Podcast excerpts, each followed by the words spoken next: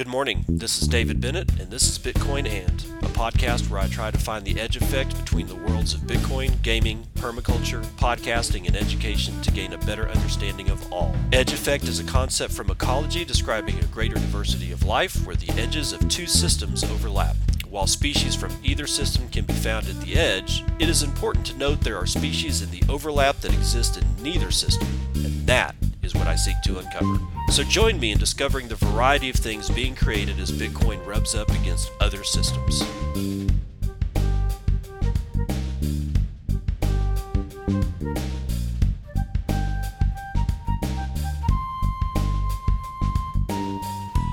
It is 10:42 a.m. Central Daylight Time. It is the 27th of May, 2020.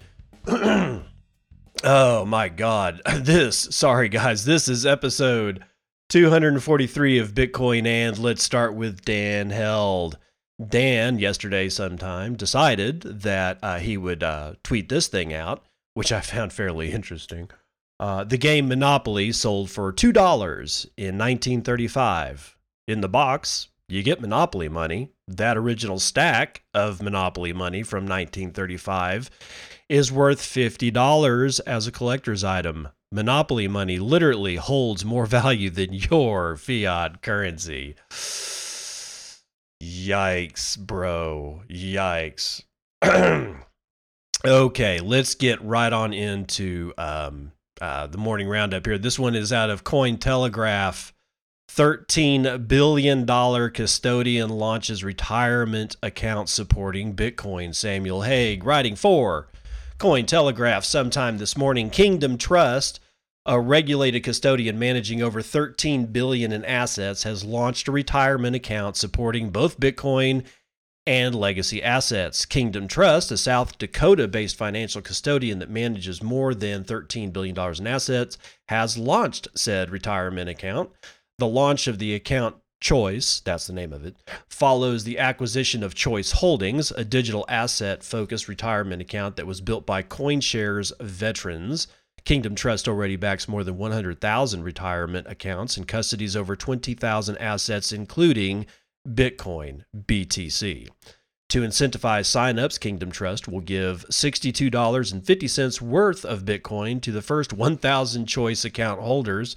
Speaking to Cointelegraph, CoinShares founder and Kingdom Trust CEO Ryan Radloff estimates that there are 7.1 million Bitcoin holders in the United States. Quote, by our estimates, there are 7.1 million Americans who own Bitcoin, have a retirement account, but currently don't have the option to hold Bitcoin in their retirement account with the other assets, said Radloff. What we are doing is we are now opening up the ability to not just trade Bitcoin, but you can do digital assets or legacy assets like your stocks and bonds from one retirement account, he added.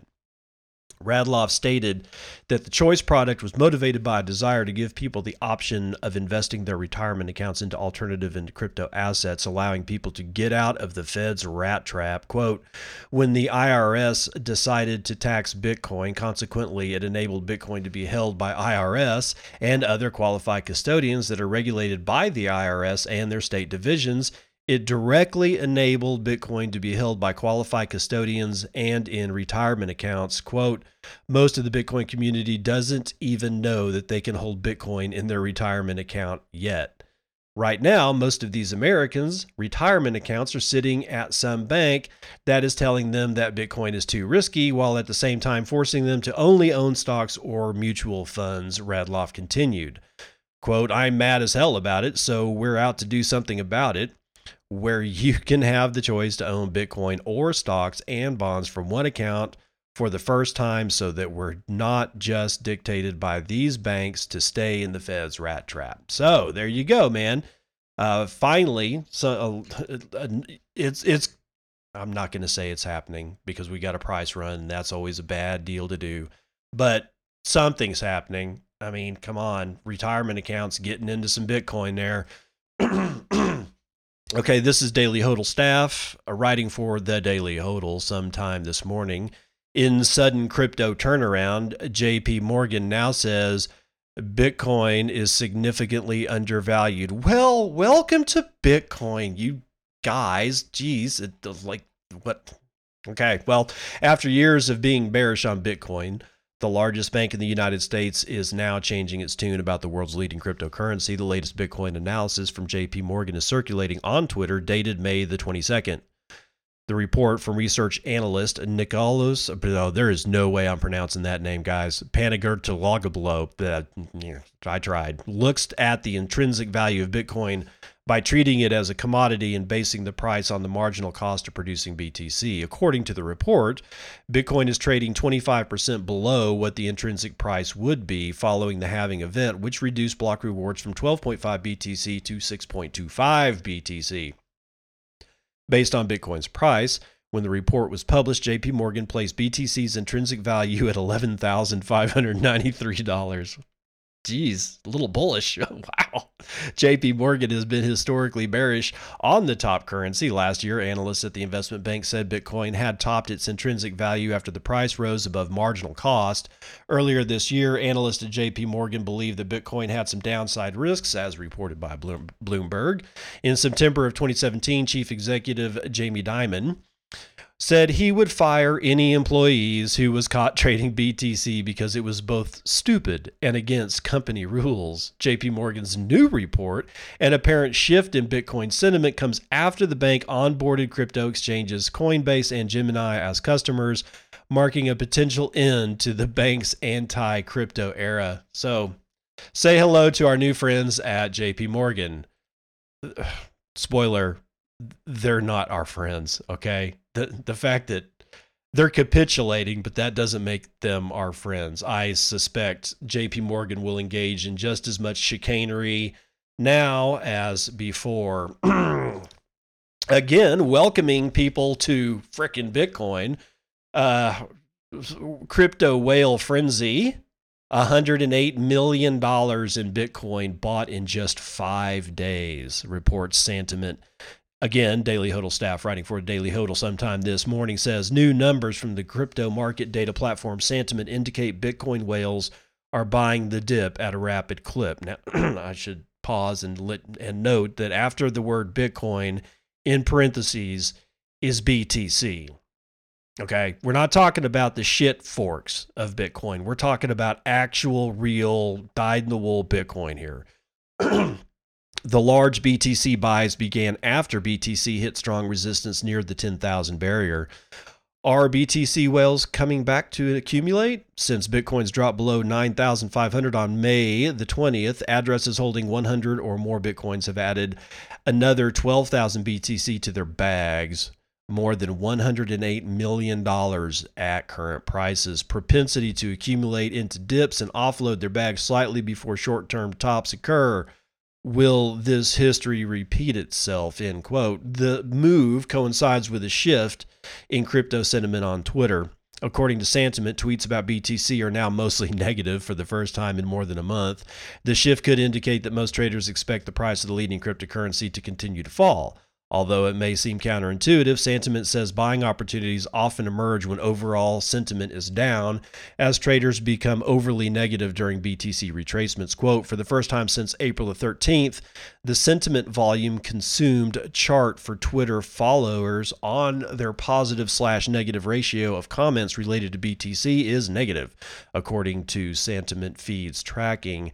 This ends a 40 plus day streak of the crypto community on this platform holding a majority positive regard toward the number one market cap coin. Generally, the most prominent buy opportunities occur when crowd sentiment is in the negative. So plan accordingly, particularly if it reaches a level around minus 0.5. And then they give this sentiment volume consumed versus BTC price chart a number of crypto analysts, including Josh Ragers, say they expect the current pullback to continue, dragging BTC below the 8,000 mark or lower. Bitcoin is down 0.3% at time of publishing at 8,890. This is price is no longer current, as you might imagine. We'll get to that when we do vitals. Decrypt.co's Daniel Phillips writing this one. Uh, We'll have to wait for these guys. Goldman Sachs denies Bitcoin is an asset class. Looking at the slides of the upcoming call, Goldman Sachs will throw cold water on Bitcoin and cryptocurrencies in general. Well, of course they will. Today, Goldman Sachs, one of the world's largest investment banks, will be holding a conference with investors discussing the current state of the economy, inflation, and Bitcoin, among other things. But despite the hype, it appears Goldman Sachs isn't likely to discuss Bitcoin favorably to its investors. The talk, titled, quote, U.S. Economic Outlook and Implications of Current Policies for Inflation, Gold, and Bitcoin, end quote, will be hosted by Sharmin Mossavar Rahmani, I butchered that. Sorry, Sharman, Chief Investment Officer at Goldman Sachs Investment Strategy Group, and is scheduled to go live at 10:30 Eastern AM. But according to the slides that were leaked just minutes ago, Bitcoin enthusiasts might want to sit this one out. And they've got a tweet here from uh, Zack Voell. He's got one slide in this tweet, uh, bullet point list that says one, do not or cryptocurrencies including bitcoin are not an asset class is the heading okay? Um it, this one so the bullet points are uh, in order here. Do not generate cash flow like bonds. Do not generate any earnings through exposure to global economic growth. Do not provide consistent diversification benefits given their unstable correlations. Do not dampen volatility, volatility given historical volatility of 76% do not show evidence of hedging inflation we believe that a security whose appreciation is primarily dependent on whether someone else is willing to pay a higher price for it is not a suitable investment for our clients. Welcome to most of freaking stocks. We also believe that while hedge funds may uh, find trading cryptocurrencies appealing because of their high volatility, that allure does not constitute a viable investment rationale. I rather believe that last one, but whatever. According to an image shared by Coindesk Zack Voell on Twitter, which is the one that I was telling you about. Um, Goldman Sachs has outright slammed cryptocurrencies like Bitcoin, stating plain and simply cryptocurrency, including Bitcoin, is not an asset class. Uh, the slide, as I read, went on to list all the reasons why. Mm-hmm, mm-hmm, mm-hmm. The slide also throws cold water on hopes that Goldman Sachs may be planning to expose its investors to Bitcoin and other cryptocurrencies. Quote, we also believe that while hedge funds may find trading cryptocurrencies appealing because of their high volatility, it does not constitute a viable investment rationale. Yeah, I know. We, we, we read that one in further claims the Bitcoin can't be a conduit for illicit activity. Oh, God.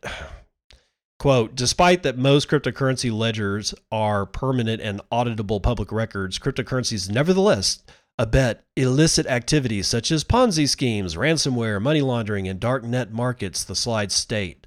I'm going to hold up right there. How did the United States dollar and any other fiat currency not enable the exact, exact same shit? How? How did it not enable the exact same shit? It just uh, sometimes these are hard to read. There's also a timeline of crypto exchange hacks. As Decrypt has reported, more than 1 billion was stolen in crypto hacks in 2018, although this did drop to 371 million in 2019. Perhaps Goldman Sachs has a point. Well, don't keep your shit on exchanges. It's not all that hard, guys. It's it's not. Uh okay, so here we go. This is a good one. William Suberg writing for Cointelegraph sometime this morning backed BAKKT physical Bitcoin futures beat cash ahead of major CME expiry. Volumes of Bakkt futures delivered in BTC are trumping fiat settlements. Nice. Biot, uh, sorry, Biot. Bitcoin futures platform Bakkt now sees most of its contracts settled in BTC, not cash. The latest data reveals. That's important, guys. Let me read it again. Bitcoin futures platform Bakkt now sees most of its contracts settled in Bitcoin and not cash. According to analytics a resource Skew, the latest date for which data is available in May produced $34 million for Bakkt's physically settled Bitcoin futures. Cash settled Bitcoin futures recorded 9.3 million in volume, while total open interest was six or 7.6 million dollars. The trend reverses the previous status quo, under which futures settled in fiat saw larger volumes. This was the case throughout March and April, as volatility underscored investors' desire for cash. May, meanwhile, also saw a daily record for physically settled futures at Bakkt at $43 million. this Friday will further see 50% of open interest expire at fellow non exchange future provider CME Group. As Cointelegraph reported, such settlement dates tend to compound downward price pressure on Bitcoin in the short term. CME's open interest hit its own all time high in the first week of the month. Nonetheless, a gap which opened up in the CME order book over the weekend was conspicuously filled on Wednesday, in line with another regular trend seen since 2017 when Bitcoin futures began trading. Uh, the BTC USD pair suddenly rose from 8900 to 9200 on the day, sealing the gap, which lay between $9,065 and $9,180. Institutional Bitcoin investment has returned to the spotlight in recent weeks. A major event for commentators was an admission by billionaire hedge fund player Paul Tudor Jones that he now kept up to 2% of his net assets in BTC. Thereafter, uh, RT host Max Keiser, among others, claimed that sooner or later, others would have no choice but to follow his conspicuous endorsement of the cryptocurrency. So there you go. More people want their shit settled in actual Bitcoin than nasty, dirty, stinky fiat. Mm, India in the news. Jeff Benson writing this for decrypt.co. India Central Bank gives green light for crypto firm bank accounts. The Reserve Bank of India is standing down after the Supreme Court ruled it couldn't ban crypto traders and crypto related firms from accessing bank services. This is a big one.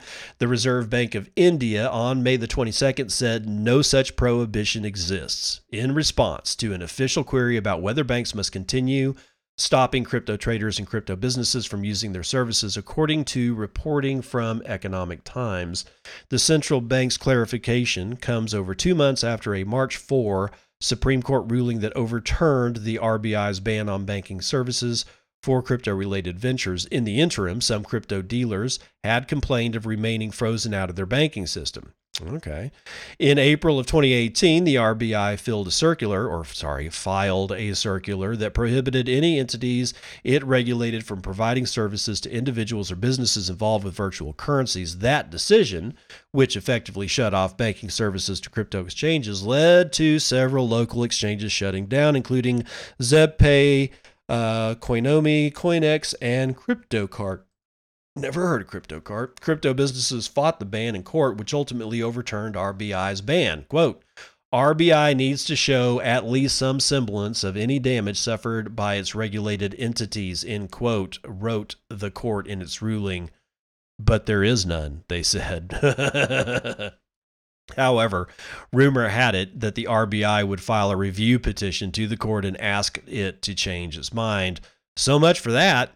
The bank never filed a petition. Nonetheless, banks were reportedly hesitant to give crypto businesses banking access. UnoCoin co-founder BV Harish told Economic Times, quote, bankers have been saying that they need new RBI circulars mentioning that there is or there are no more restrictions for them to provide bank accounts for crypto businesses, end quote.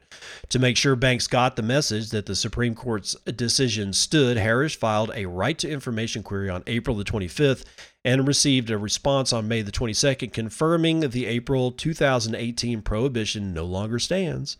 The indication that the RBI is standing down in its years long fight with crypto exchanges means that India, home to 1.3 billion people, may be on the verge of massive market upheaval.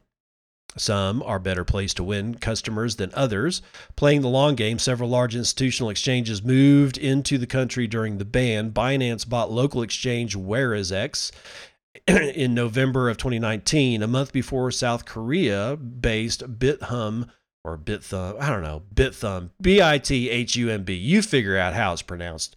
BitHum Global announced it would give local operators liquidity.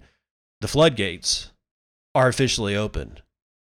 And officially, that's it for part one of the snooze you can use. Let's do some vitals.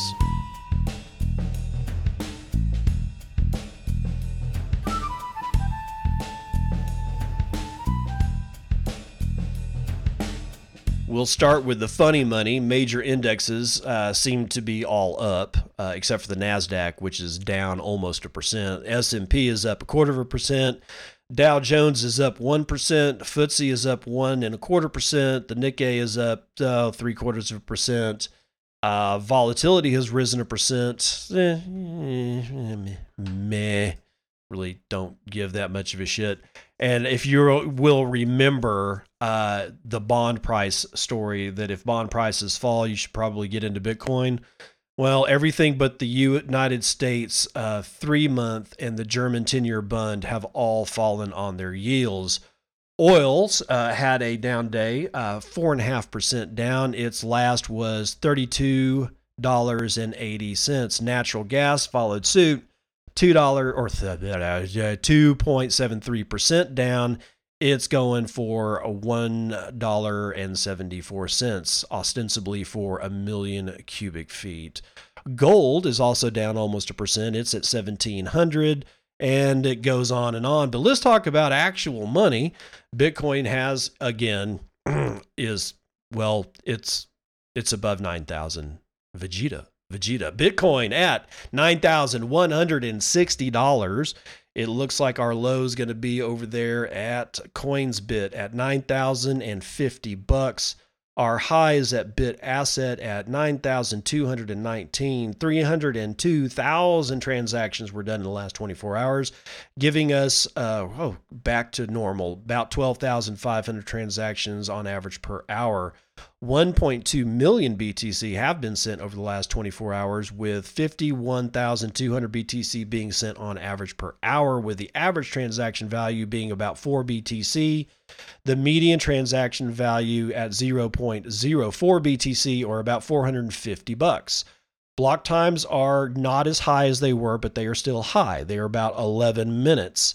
We have had 0.61 BTC being taken in fees on a per block basis, and 80 BTC being taken in fees overall in the last 24 hours. We've had a 1% downward hash rate drop. We are at 91.31 exahashes per second. And that's, remember, this is all bit info charts. I will look at my node here in a second, see what it says the last time nobody did anything on Bitcoin because apparently nobody ever develops on Bitcoin, according to all the detractors, which is why I always give you the GitHub last commit date. Yeah, today. Somebody did something on Bitcoin today. All right, Jesus, I mean, guys, Ethereum at 206, Bcash 232, BSV at 185, Litecoin at 43 and a half, Ethereum Classic at six and three quarters, and Dogecoin holding it at 0.0025. And with 36,800 transactions in the last 24 hours, it's beating the snot out of Litecoin and just walking all up and down Bcash. Their transaction volume has dropped, is dropping, or has been dropping, and has dropped yet again. They are now sub 15,000 transactions in the last 24 hours. Why? Because it's a shitcoin. That's why. Now, my node has the hash rate on the daily average at 98 exahashes per second, with the weekly average being 91.3 exahashes per second. I'm seeing 15 16,000 pending transactions. So let's roll over to Clark Moody dashboard. Clark Moody Bitcoin. That's bitcoin.clarkmoody.com forward slash Bitcoin. It is also showing a price of $9,149 for Bitcoin. Uh, we'll do the trans. Let's see, look at the, the or my mempool. Uh, and I'm looking at Clark Moody's, probably his nodes mempool. Uh, there are 15,931 transactions waiting to be cleared. That gives us about 50 megabytes chilling in his mempool and my mempool. Okay, we've got to be a little bit uh, careful about saying the mempool because we all have a mempool and they all agree. That is, if you're running a node, I remind you it's cheap to run a node. If you want to be part of this entire movement, run a full node. Do it today. You can do it on a Raspberry Pi 4. I got mine chilling out with its own little terabyte hard drive in the corner. It's always on. Even if I turn my main computer off, my the Raspberry Pi is its own computer. It stays on and supports the network. Support the Bitcoin network today. Run a full node. Lightning Network stats, we have holy shit. 920 BTC is chilling as the total capacity for the Lightning Network, giving us $8.42 million of liquidity in the network over 7,046 nodes, representing 35,312 channels. We have 407.9 BTC in the Tor side of the Lightning Network, which means that the percentage of the Tor side of the network is 44.3%. The number of Tor nodes has risen yet again. We are now at 2,051 Tor nodes. That's going to be vitals.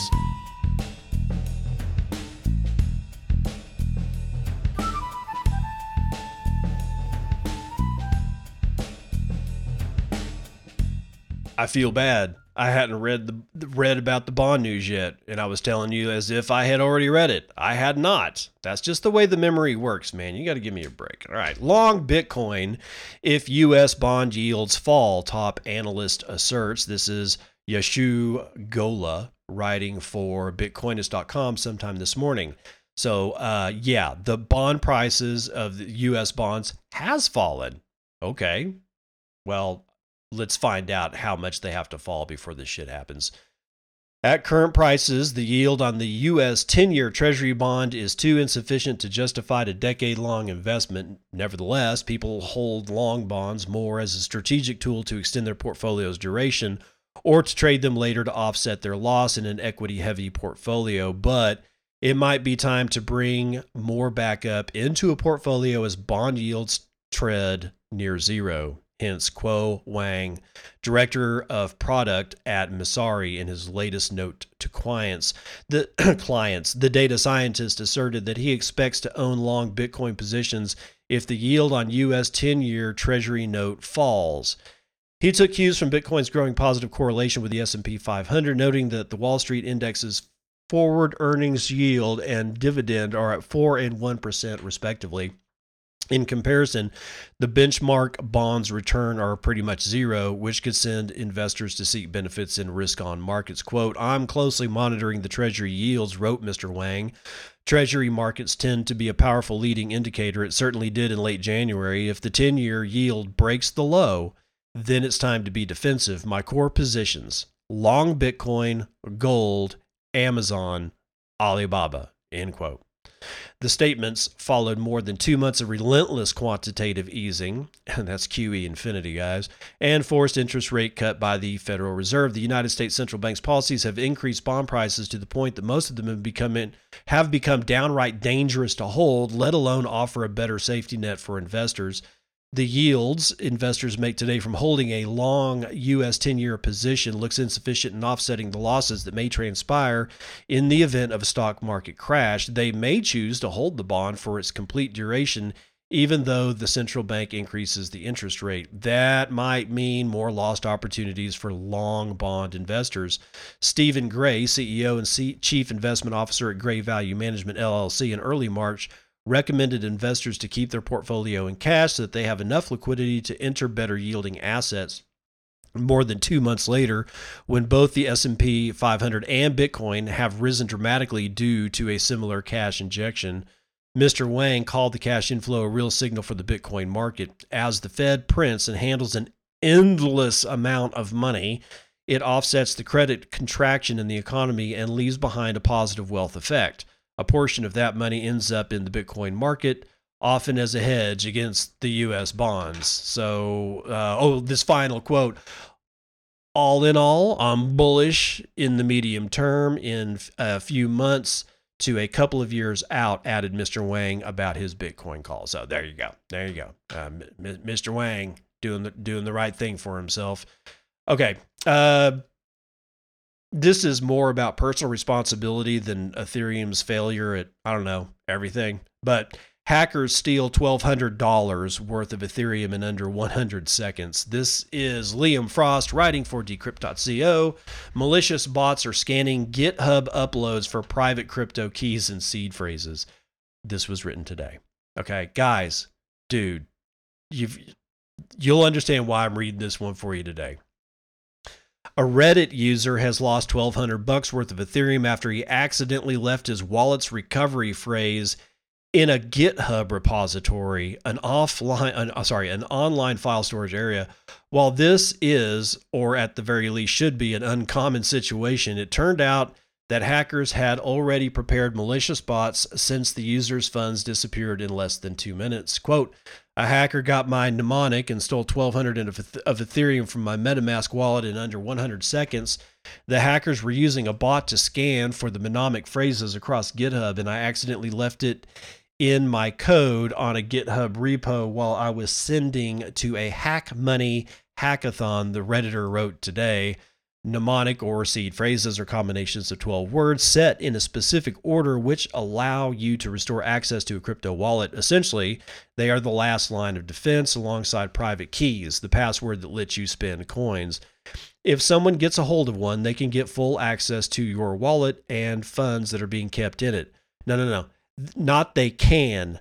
They have full access. Not that they could or it could be possible. No, if they've got your mnemonic, they got your shit, bro. Just be aware, okay? In short, you shouldn't upload your private keys or seed phrase on public open source repositories such as GitHub or anywhere else that's public for that matter. The user noted that he still has almost $700 worth of ERC20 tokens locked in the Compound DeFi protocol, which is used for lending crypto to other people. But if he withdraws the money, it gets sent to the wallet where the bot is siphoning out every bit of ETH. He can't win.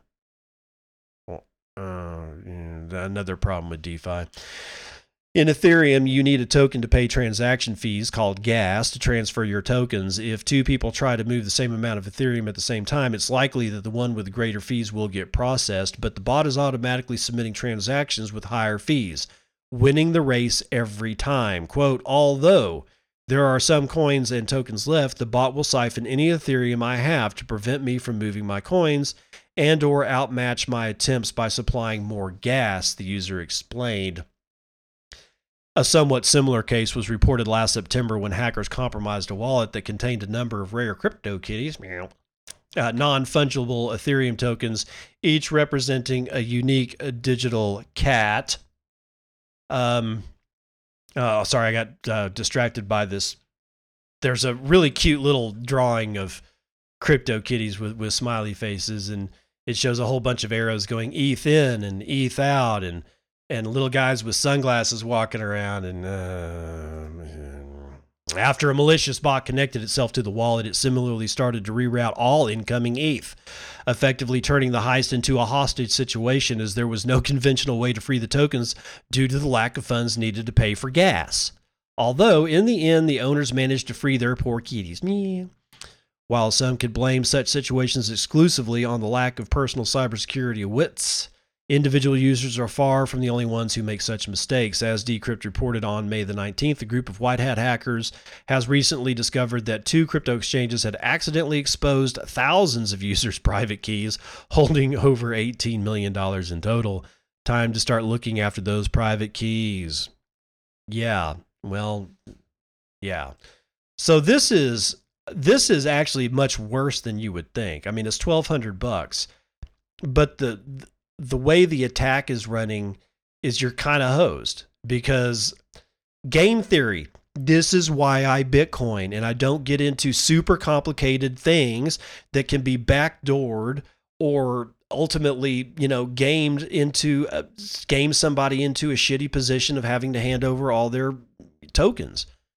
Again, guys, this is why Bitcoin.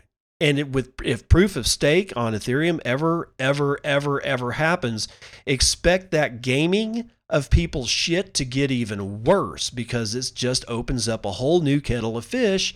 And again, when you start poking complex systems, you never know what's going to come out the other side or if you're going to get your face ripped off. Again, it's why I Bitcoin. Coinbase buys Tagomi as foundation of institutional trading arm. This was written by Ian Allison sometime this morning for Coindesk.com. I wish this wasn't about Coinbase, but whatever.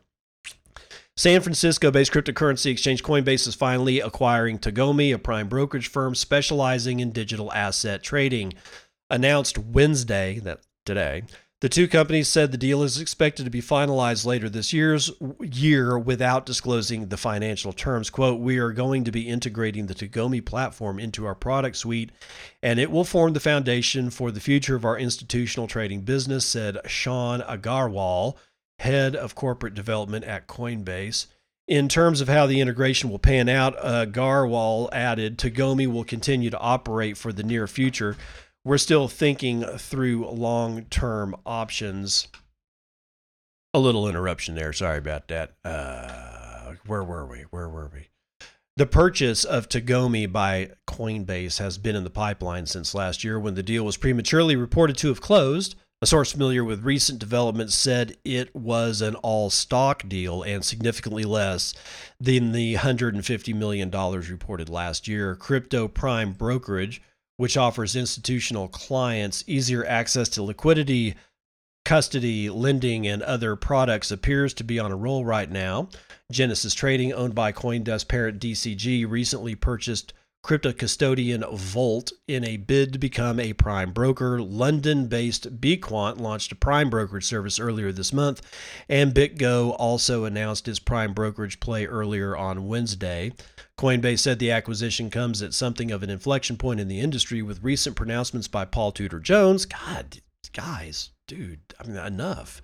Serving as a bellwether for Bitcoin acceptance from a leading hedge fund and macro investor.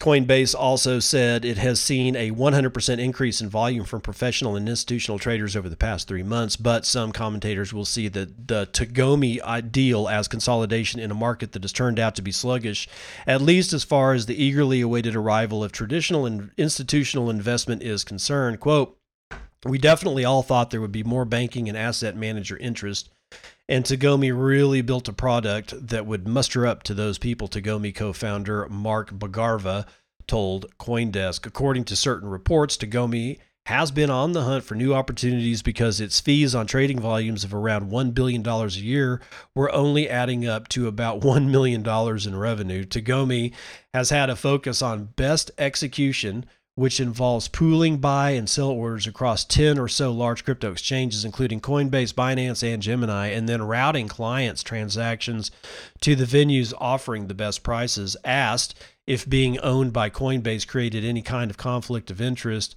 Bagarvis said he didn't necessarily think so. We think we still are, we will still be able to deliver really great pricing to our clients. Obviously, we will still have market maker relationships over time. We'll disclose which exchanges we continue to work with, ended Bhargava. So, like I said, wish it wasn't about Coin Coinbase, but everybody, I mean, this whole Paul Tudor Jones seems to open have opened at least a fairly decent looking floodgate. Uh, it'll be interesting to see how this pr- uh, progresses, but still, I didn't even know who the hell Paul Tudor Jones was until he made this announcement. It's amazing how many people I've never heard their names until they started get start getting into Bitcoin, and then it come to find out they've been in finance for decades. I don't know, man. Seems pretty damn bullish to me. Most transactions on XRP, Tezos, and EOS have no financial value. That's not very bullish for them.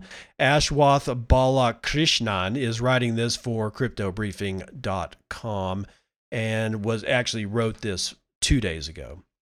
Despite their hype as Ethereum killers, these blockchain based networks have failed to attract the same fervent community.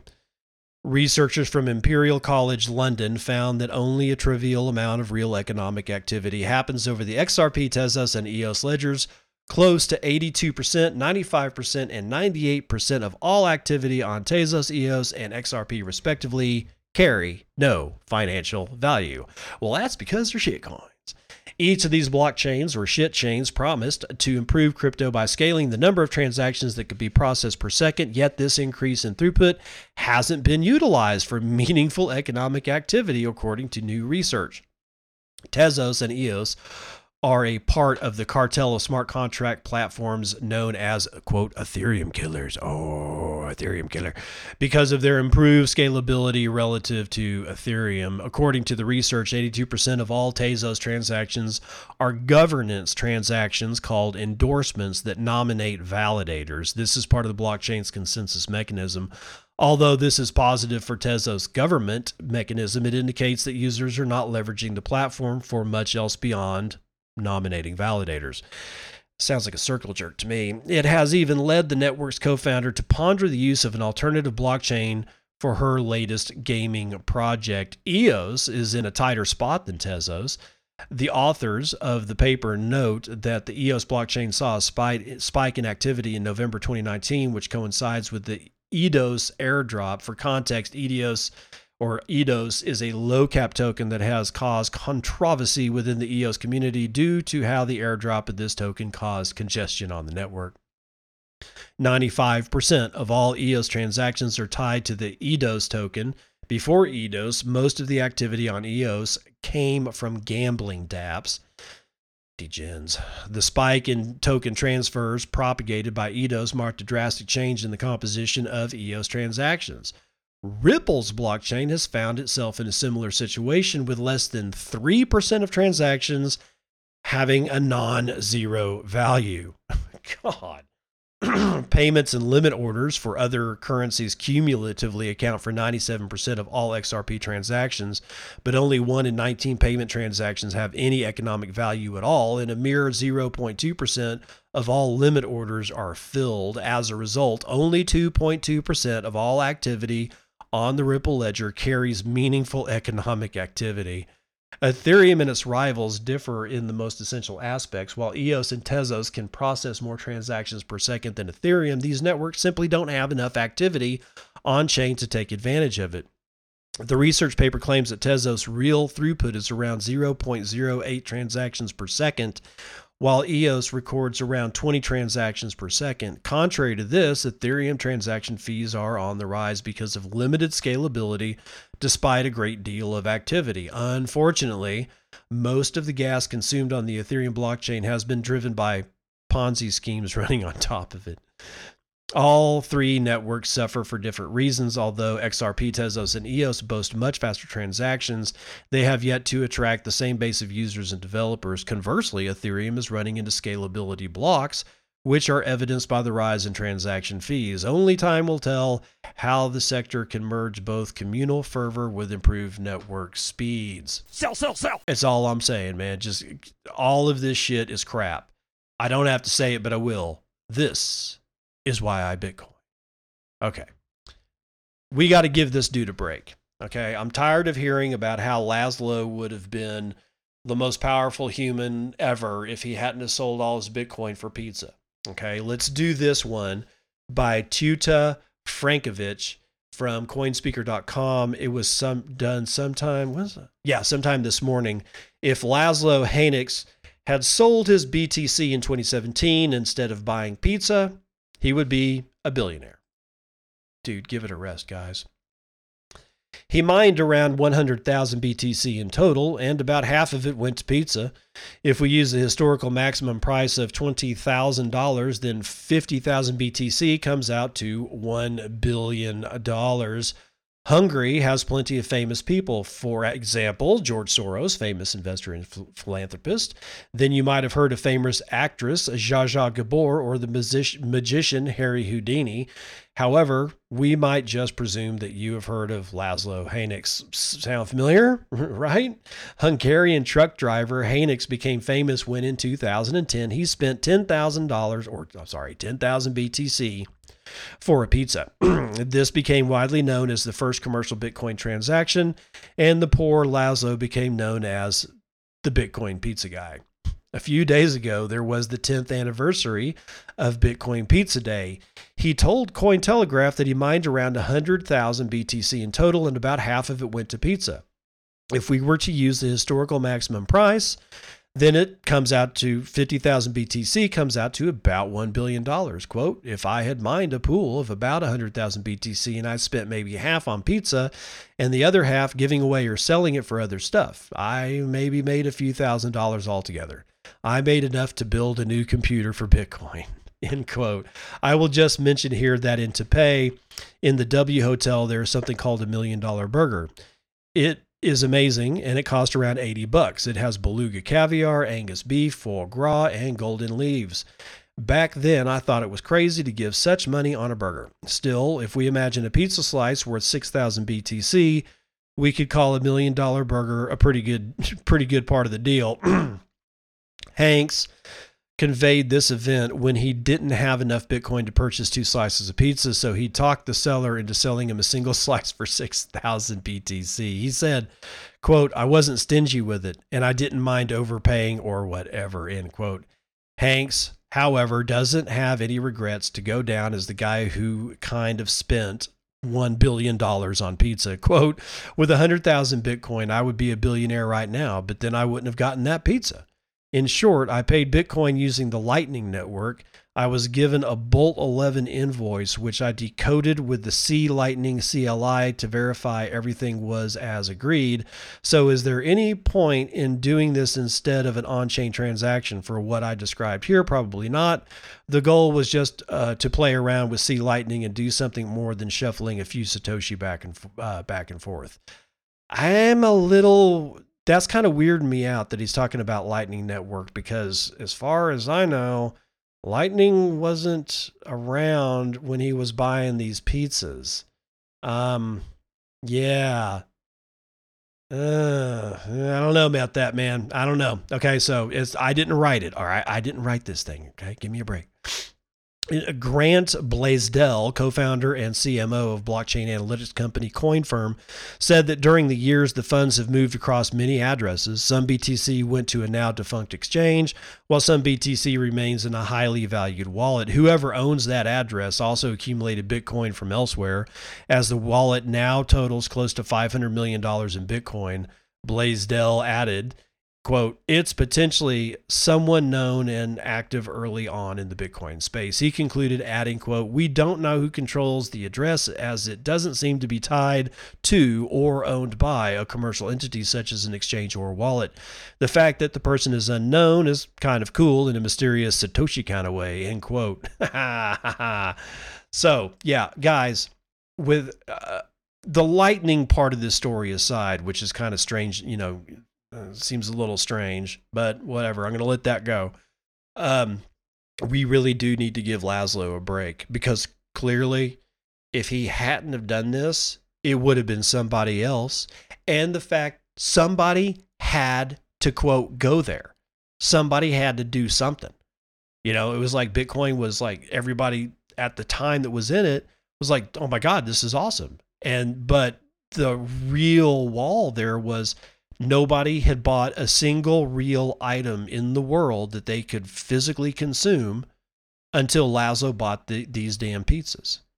So give the man a break. He self sacrificed. The guy actually should be heralded as a hero rather than the Bitcoin pizza guy that could have been a billionaire. And that, you know, honestly, I don't know if that does anybody any good at all. But be that as it may, that's going to do it for the snooze that you can use.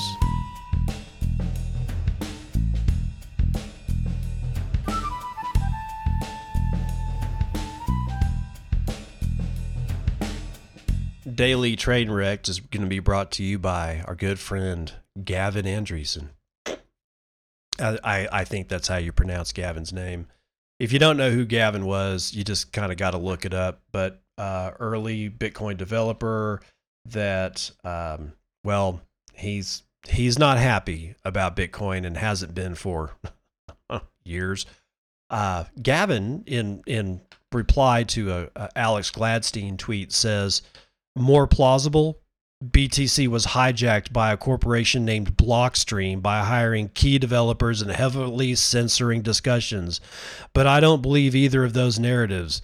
It is sad the community split into spiteful, warring factions.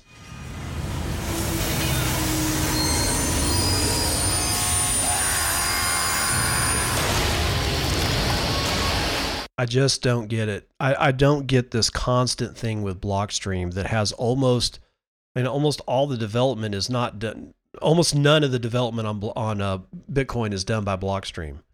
Or they got a satellite, you know, and it's not even their satellite. They rent it. They rent time on a satellite from somebody else. I don't know, maybe Global Star. I, I don't know who the hell it is.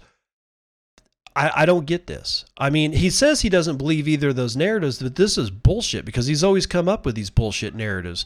Let's go through this little thread here just so that we can get some context. Gladstein um, is retweeting Gavin Andresen, who said, I'm proud to be part of the 99% not running a full node. Zero reason for me to waste bandwidth monitoring other people's transactions. Now, that tweet he put out in 2017 and that one was right around the time was you know during the time of uh, great animosity going on in Bitcoin because of the scaling debate, the ever famous never leaves us alone scaling debate. okay, which was dumb. I mean, the whole reason for full nodes is well, let's see what Gladstein has to say about that. This is the this is the retweet uh, that he that Alex Gladstein made. Bitcoin has survived countless attacks on its decentralization. As an example, here's an early, once credible developer calling a few years ago for the decimation of full nodes, a core network feature that, among other things, prevents corporate or state hijacking of the protocol. And then, of course, he gives that tweet that I just read where he didn't want to waste his bandwidth.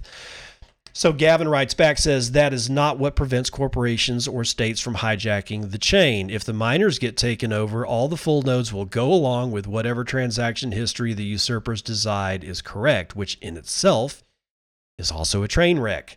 Gladstein responds miners and corporations representing 83% plus of the hash rate colluded in 2017 to hijack the network. They failed and were forced to capitulate because they couldn't overcome Bitcoin's defense system of full nodes. So, in fact, the potential usurpers had to go along with the full nodes. And that's when Gavin decides to make his stupid ass tweet about Blockstream, which is hasn't been relevant for the majority of what's going on in, in Bitcoin for actual years. It's ridiculous. So I'll end this this one with what uh, Bitcoin Meme Hub uh, tweeted uh, or, or, replied to Gavin because he's got it he's got it nailed down because he's he's reminding us of Gavin uh, Gavin's role in this entire thing.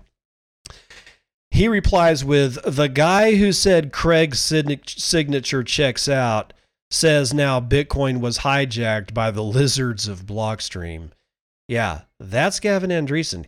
Gavin Andresen was part of the great bamboozlement. The bamboozlement, or the bamboozle, or I think there's also a bamboozling day, was when Craig first came out and said he was Satoshi Nakamoto. And this was all around the time of the Gentleman's Quarterly interview with Craig Wright. And Gavin Andresen was there. And he said, as like a developer, like the head lead developer of Bitcoin, I think he was at the time he was the one who had commit access for the GitHub repository. He was, I mean, he was as high up there as it gets. He's verified that Craig was Satoshi, when in fact, Craig had supplied him a cracked, or had supplied himself with a cracked, hacked laptop that had phony time signatures on it and all manner of other shit. And Gavin bought it hook, line, and sinker. So then, year, a couple of years later, Gavin comes out and says you don't need to run a full node. Yes, you do. It would be very helpful for people to run a full node to keep it online, which is why I use a Raspberry Pi to do it. I, t- to run my full node, I did three things. I bought a Raspberry Pi 4 with four gigabytes. I bought a one terabyte solid state hard drive and then I paid $100 for MyNode, the software. Uh, let's see. Yeah, that's uh, just go to like just search MyNode Bitcoin full node and you'll find the company. And I'm looking at my main screen right now, and there's an upgrade available. I have Whirlpool, I have Dojo, I have Explorer, I have BTC Pay Server, I have Ride the Lightning, I have this entire thing is running over Tor. It has VPN, it has an Electrum server, it has LND Hub, it has a mempool viewer. It has everything, guys. It has absolutely freaking everything. in the palm in something that I can literally hold in one hand that takes almost no electricity to run and I still have over half of the hard drive to collect more transactions as the blockchain starts to grow. By doing this, I am helping secure the network because I can determine exactly which instance of Bitcoin Core I am running. And if whatever reason we go through another scaling debate type debacle, like what was described uh, by um, Gladstein, I will make sure that my node is not pointed at malicious miners. It will not validate their chain. It will will go through the exact same shit we did in 2017 when the price was running up and fees were high and Roger Ver was running around crying and moaning about shit and all of us basically said no. No. And all the people that got in the room in their suits, in their ties, the eight or 12 people that signed some freakish letter that I, I believe Meltem Demirors wrote or co authored at least. And they said they were going to install, seg- get SegWit in and increase the block size to two megabytes. No, that didn't happen. Got SegWit in, but there was not going to be a block size increase the entire network basically said, screw you. And that's when the miners finally learned their lesson. They finally learned that they are not in control. They serve the network. I serve the network. I do not serve the miners. Uh, the miners don't serve me. The developers don't serve the miners and they don't serve me. They serve the network. All of us that want to be a part of this have to remember that we're not fighting, we should not be fighting against each other. We should be fighting against all external forces and we should serve the network. If you would like to serve the network, buy a Raspberry Pi 4. Get a one terabyte hard drive, doesn't have to be an SSD. And then go download some node software. It doesn't have to be my node. I happen to use it because I like it. That's my choice. Doesn't have to be your choice. But my node sits in a corner. Nobody knows what the hell it is. If I were to tell my wife to go look at my node uh, in in the study, she would have zero idea what the hell I'm talking about. She wouldn't know what to look for. I mean, I could show her, but she's to go, eh, and I guarantee you, in a couple of months, she'd forget the hell that it was in the corner. I mean, it's it's not hard to run a node, and it's but it's but its importance can't be described. I I don't know how else to say it. Please if you have some extra money, some extra dirty fiat laying around, you can do two things with it. You can buy Bitcoin with it, or you can support the network long term with it. I think all told, I think I'm in for somewhere between three and four hundred dollars. I know that's you know not a whole lot of people have like four hundred dollars laying around that they want to put into a little plaque, little black box that lives in the corner and supports the network. Uh, but I cannot I cannot tell you how important this is. And the fact that there are people that used to run nodes that are no longer running nodes. The network needs you to run a node. If you were a node runner and you don't run one anymore, consider plugging your node back in, updating updating to the current core and getting a bigger hard drive if you have to and re-download the blockchain and just get about get get your node out of mothballs. If you don't, if you've never run a node, consider running a node. Honestly, I feel a lot better having my Blue Wallet on my phone running transactions through my node than somebody else's node because I'm not sure what instance of Bitcoin they're running. So, just saying, support the network if you can that's going to be your smoldering pile over there in the corner with Gavin and Andresen.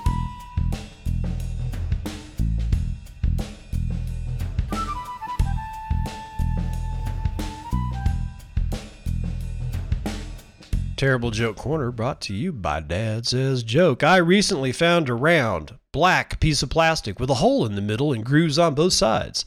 I picked it up and threw it. It flew for more than 300 yards. I'm sure that must be a record. So bad. Freaking terrible, man. I love it. Absolutely love it. Okay. That's going to wrap it up for episode 243 of Bitcoin. And I wish you the best of luck today, being hump day. Not that it really freaking matters, I guess. It's, uh, I mean, I don't know. The, the whole world is weird. So whatever. Anyway, you guys have a great day. I will see you on the other side. This has been Bitcoin and, and I'm your host, David Bennett. I hope you enjoyed today's episode and hope to see you again real soon. Have a great day.